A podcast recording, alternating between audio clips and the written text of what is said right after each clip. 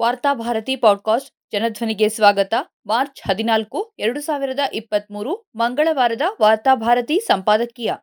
ಚುನಾವಣೆ ಗೆಲ್ಲಲು ಅಗ್ಗದ ಪ್ರಹಸನ.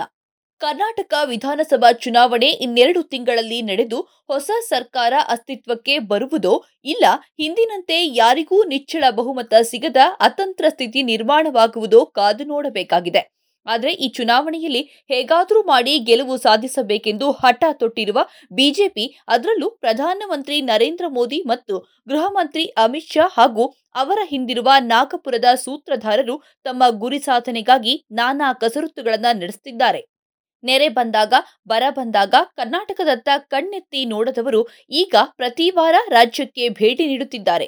ಅಪೂರ್ಣ ಯೋಜನೆಗಳನ್ನು ಉದ್ಘಾಟನೆ ಮಾಡುತ್ತಾ ಜನರ ಒಲವು ಗಳಿಸಲು ಯತ್ನಿಸುತ್ತಾರೆ. ತಮ್ಮ ಪಕ್ಷ ಚುನಾವಣೆಯಲ್ಲಿ ಗೆದ್ದು ಅಧಿಕಾರಕ್ಕೆ ಬರಬೇಕೆಂಬ ಆಸೆ ಎಲ್ಲಾ ಪಕ್ಷಗಳಿಗಿರುವಂತೆ ಬಿಜೆಪಿಗೂ ಇರುವುದು ಸಹಜ. ಕೇಂದ್ರ ಮತ್ತು ರಾಜ್ಯದಲ್ಲಿ ಅವರದೇ ಸರ್ಕಾರವಿದೆ. ತಮ್ಮ ಸರ್ಕಾರದ ಸಾಧನೆಗಳನ್ನು ಜನತೆಯ ಮುಂದಿಟ್ಟು, ಮುಂದೆ ಅಧಿಕಾರಕ್ಕೆ ಬಂದರೆ ಕೈಗೊಳ್ಳಲಿರುವ ಜನೋಪಯೋಗಿ ಯೋಜನೆಗಳ ಬಗ್ಗೆ ಜನರಿಗೆ ವಿವರಿಸಿ, ತಮ್ಮ ಪ್ರಣಾಳಿಕೆಯನ್ನ ನೀಡಿದರೆ ಯಾವ ಅಭ್ಯಂತರವೂ ಇಲ್ಲ. ಆದರೆ ಇವರು ಮಾಡುವ ಭಾಷಣಗಳಲ್ಲಿ ತಮ್ಮ ಸರ್ಕಾರದ ಸಾಧನೆಗಳನ್ನು ಹೇಳುವುದನ್ನು ಕೈಬಿಟ್ಟು ಪ್ರತಿಪಕ್ಷಗಳನ್ನು ಅದರಲ್ಲೂ ಮುಖ್ಯವಾಗಿ ಕಾಂಗ್ರೆಸ್ ಅನ್ನ ಟೀಕಿಸುವುದೇ ಇವರ ಚುನಾವಣಾ ಪ್ರಚಾರದ ಪ್ರಧಾನ ಅಂಶವಾಗಿದೆ. ಕಳೆದ ಕೆಲವು ವರ್ಷಗಳಿಂದ ಕೇಂದ್ರದಲ್ಲಿ ಇವರೇ ಅಧಿಕಾರದಲ್ಲಿ ಇದ್ದಾರೆ. ಕಾಂಗ್ರೆಸ್ ಸೇರಿದಂತೆ ಉಳಿದ ಪ್ರತಿಪಕ್ಷಗಳು ನಿರಂತರವಾಗಿ ಸೋಲುತ್ತಾ ಇವರ ಸಿಬಿಐ ಐಟಿ ದಾಳಿಗಳನ್ನು ಎದುರಿಸುತ್ತಾ ಸುಸ್ತಾಗಿವೆ. ಅಧಿಕಾರದಲ್ಲಿ ಇಲ್ಲದ ಪಕ್ಷಗಳ ಬಗ್ಗೆ ನೀವು ಹತ್ತು ವರ್ಷಗಳ ಹಿಂದೆ ಅಧಿಕಾರದಲ್ಲಿದ್ದಾಗ ಹಾಗೆ ಮಾಡಿದಿರಿ, ಹೀಗೆ ಮಾಡಿದಿರಿ ಎಂದು ಅರಚಾಡುತ್ತಾ ಜನರನ್ನು ಮತ್ತೆ ತಮ್ಮ ಖೆಡ್ಡಕ್ಕೆ ಕೆಡವಲು ಇವರು ನಡೆಸಿರುವ ಮಸಲತ್ತು ಅಸಹ್ಯಕರವಾಗಿ ಕಾಣ್ತಾ ಇದೆ. ರಾಜ್ಯದಲ್ಲಿ ಭ್ರಷ್ಟಾಚಾರ ತಾಂಡವವಾಡುತ್ತಿದೆ. ಪ್ರತಿ ಬಿಲ್ ಮಂಜೂರಾಗಲು ಶೇಕಡ ನಲವತ್ತರಷ್ಟು ಕಮಿಷನ್ ಕೊಡಬೇಕಾಗಿದೆ ಎಂದು ಗುತ್ತಿಗೆದಾರರ ಸಂಘ ಪ್ರಧಾನಮಂತ್ರಿಗಳಿಗೆ ಪತ್ರ ಬರೆದು ಹಲವಾರು ತಿಂಗಳುಗಳು ಗತಿಸಿದ್ವು. ಆನಂತರ ಪಿಎಸ್ಐ ನೇಮಕಾತಿ ಹಗರಣ ತೀರಾ ಈಚೆಗೆ ಮೋದಿಯವರು ಬರುವ ಮುನ್ನ ಬಿಜೆಪಿ ಶಾಸಕ ಲೋಕಾಯುಕ್ತರ ಬಲೆಗೆ ಸಿಕ್ಕ ಹಗರಣ, ಅವರು ನಾಪತ್ತೆಯಾಗಿ ದಿಢೀರ್ ಪ್ರತ್ಯಕ್ಷರಾಗಿದ್ದು, ಇವೆಲ್ಲ ವಿಷಯಗಳ ಜನರಲ್ಲಿ ಮೂಡಿಸಿರುವ ಸಂದೇಹವನ್ನ ಪ್ರಧಾನಿ ನಿವಾರಿಸಬಹುದಿತ್ತು. ಆರೋಪ ಸಾಬೀತು ಮಾಡುವಂತೆ ಸವಾಲು ಹಾಕಬಹುದಿತ್ತು. ಆದರೆ ಜನರ ನಿರೀಕ್ಷೆಯನ್ನು ಹುಸಿಗೊಳಿಸಿದ ಮೋದಿಯವರು ಪ್ರತಿಪಕ್ಷಗಳು ತನ್ನ ಸಾವನ್ನು ಬಯಸುತ್ತಿವೆ ಎಂದು ಚಿಲ್ಲರೆ ಗಿಮಿಕ್ ಮಾಡಿದ್ರು. ಮಂಡ್ಯ ಮತ್ತು ಕರ್ನಾಟಕಕ್ಕೆ ಸಂಬಂಧವೇ ಇರದ ರಾಹುಲ್ ಗಾಂಧಿಯವರ ಭಾಷಣವನ್ನು ಲೇವಡಿ ಮಾಡಿ ಅನಗತ್ಯವಾಗಿ ಬಸವೇಶ್ವರರ ಹೆಸರನ್ನ ಎಳೆದು ತಂದ್ರು.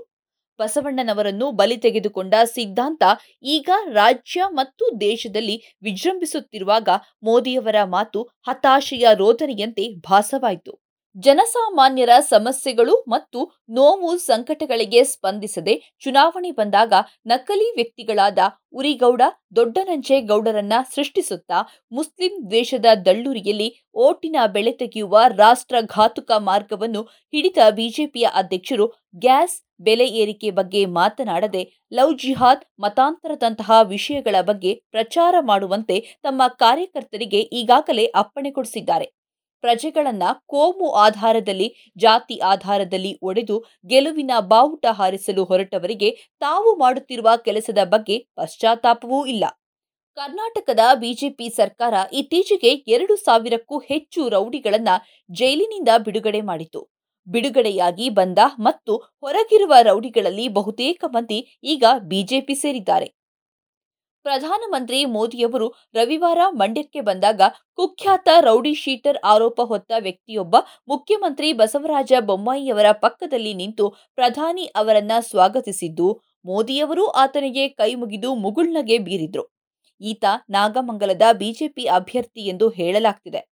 ಭಾರತದ ಪ್ರಧಾನಿಗೆ ಅತ್ಯಂತ ಭದ್ರವಾದ ಸುರಕ್ಷತಾ ವ್ಯವಸ್ಥೆ ಇರುತ್ತದೆ. ಮುಖ್ಯಮಂತ್ರಿ ಮತ್ತು ಪಕ್ಷದ ನಾಯಕರು ಕೂಡ ಅವರ ಹತ್ತಿರ ಹೋಗುವುದು ಸುಲಭವಲ್ಲ. ಹೀಗಿರುವಾಗ ರೌಡಿ ಶೀಟರ್ ಒಬ್ಬ ಅವರ ಎದುರಿಗೆ ಹೋಗಿ ನಿಲ್ಲಲು ಹೇಗೆ ಸಾಧ್ಯವಾಯಿತು? ಹೇಗಾದರೂ ಮಾಡಿ ಚುನಾವಣೆ ಗೆಲ್ಲುವ ಹತಾಶ ಪ್ರಯತ್ನದ ಭಾಗವಾಗಿ ಚಾರಿತ್ರ್ಯವಂತರ ಪಕ್ಷವೆಂದು ತನ್ನನ್ನು ತಾನು ಕರೆದುಕೊಳ್ಳುವ ಬಿಜೆಪಿ ರೌಡಿಗಳ ಮೊರೆ ಹೋಗಿದೆಯೇ? ಭಾರತದ ಪ್ರಧಾನಿ ತನ್ನ ಸ್ಥಾನದ ಘನತೆಯನ್ನು, ಗೌರವವನ್ನು ಬದಿಗಿಟ್ಟು ಕೆಳಗೆ ಇಳಿಯಬಹುದು. ಇದು ಆರ್ಎಸ್ಎಸ್ ಆಶೀರ್ವಾದ ಇಲ್ಲದೆ ಹೇಗೆ ಸಾಧ್ಯವಾಗುತ್ತದೆ? ಕರ್ನಾಟಕದ ಅಪೂರ್ಣ ಯೋಜನೆಗಳನ್ನು ಚುನಾವಣಾ ಸ್ವಾರ್ಥಕ್ಕಾಗಿ ಉದ್ಘಾಟನೆ ಮಾಡುತ್ತಿರುವುದು ಸರಿಯಲ್ಲ. ಮೈಸೂರು, ಬೆಂಗಳೂರು ದಶಪಥ ಹೆದ್ದಾರಿ ವಾಸ್ತವವಾಗಿ ಇನ್ನೂ ಪೂರ್ಣಗೊಂಡಿಲ್ಲ. ಆದರೂ ಬಿಜೆಪಿ ಇದು ತನ್ನ ಸಾಧನೆ ಎಂದು ಹೇಳಿಕೊಳ್ಳುತ್ತಿರುವುದು ಅಗ್ಗದ ಪ್ರಚಾರವಲ್ಲದೆ ಬೇರೇನೂ ಅಲ್ಲ. ಇದರಿಂದ ಬೆಂಗಳೂರಿನಿಂದ ಮೈಸೂರಿಗೆ ತೊಂಬತ್ತು ನಿಮಿಷಗಳಲ್ಲಿ ಹೋಗಬಹುದಷ್ಟೇ. ಆದರೆ ಇದಕ್ಕಾಗಿ ಇಲ್ಲಿ ಸಂಚರಿಸುವ ಜನ ಮೂವತ್ತು ವರ್ಷಗಳವರೆಗೆ ಟೋಲ್ ಕಟ್ಟಬೇಕಾಗುತ್ತದೆ. ಮಂಡ್ಯ ಜಿಲ್ಲೆಯ ಜನರಿಗೆ ಇದರಿಂದ ಯಾವ ಪ್ರಯೋಜನವೂ ಇಲ್ಲ. ವಾಸ್ತವವಾಗಿ ಮಂಡ್ಯ ಮತ್ತು ರಾಮನಗರ ಜಿಲ್ಲೆಯ ಸಾವಿರಾರು ಜನರ ಜೀವನ ಈ ಯೋಜನೆಯಿಂದ ಅತಂತ್ರವಾಗಲಿದೆ. ಪ್ರಧಾನಮಂತ್ರಿಯಾದವರು ರಾಜ್ಯಗಳ ವಿಧಾನಸಭಾ ಚುನಾವಣೆ ಪ್ರಚಾರಕ್ಕೆ ಪದೇ ಪದೇ ಬರುವುದು ಅವರ ಘನತೆಗೆ ತಕ್ಕುದ್ದಲ್ಲ ಬಂದರೂ ಅವರ ಭಾಷಣ ಉನ್ನತ ಮೌಲ್ಯಗಳನ್ನು ಪ್ರತಿಪಾದಿಸುವಂತಿರಬೇಕು. ರಾಷ್ಟ್ರದ ಜ್ವಲಂತ ಸಮಸ್ಯೆಗಳ ಬಗ್ಗೆ ಮಾತಾಡಬೇಕು. ರಾಷ್ಟ್ರೀಯ ಸಮಗ್ರತೆಗೆ ಒತ್ತು ಕೊಟ್ಟು ಮಾತನಾಡಬೇಕು. ರಾಹುಲ್ ಗಾಂಧಿ ಅವರು ಬ್ರಿಟನ್ನಲ್ಲಿ ಮಾತನಾಡುವಾಗ ಭಾರತವನ್ನು ಟೀಕಿಸಿದರೆಂದು ಬಿಜೆಪಿ ಹೇಳ್ತಾ ಇದೆ. ಮೋದಿ ನೇತೃತ್ವದ ಬಿಜೆಪಿ ಸರ್ಕಾರದಲ್ಲಿ ಅಭಿವ್ಯಕ್ತಿ ಸ್ವಾತಂತ್ರ್ಯವನ್ನು ದಮನ ಮಾಡಲಾಗುತ್ತಿದೆ ಎಂದು ಹೇಳಿದ್ರೆ ಅದು ಭಾರತದ ಟೀಕೆಯೇ? ದೇಶದಲ್ಲಿ ಪ್ರತಿಪಕ್ಷ ನಾಯಕರ ಮೇಲೆ ನಡೆಯುತ್ತಿರುವ ಐಟಿ, ಸಿಬಿಐ ದಾಳಿಗಳು ಹಾಗೂ ಜನಪರ ದಲಿತ ಪರ ಚಿಂತಕರನ್ನ ಜೈಲಿಗೆ ತಳ್ಳುತ್ತಿರುವುದು ಪ್ರಜಾಪ್ರಭುತ್ವದ ಹಕ್ಕುಗಳನ್ನು ದಮನ ಮಾಡುತ್ತಿರುವುದು ನಿಜವಲ್ಲವೇ?